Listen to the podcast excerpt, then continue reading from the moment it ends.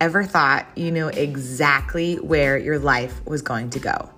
Or at least you thought that if you followed specific steps or checked off certain boxes, then all of your wildest dreams would come true. And then what happens?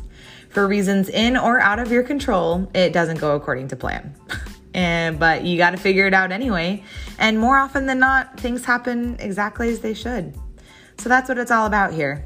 Living life without a plan and discovering that's exactly how it was supposed to be.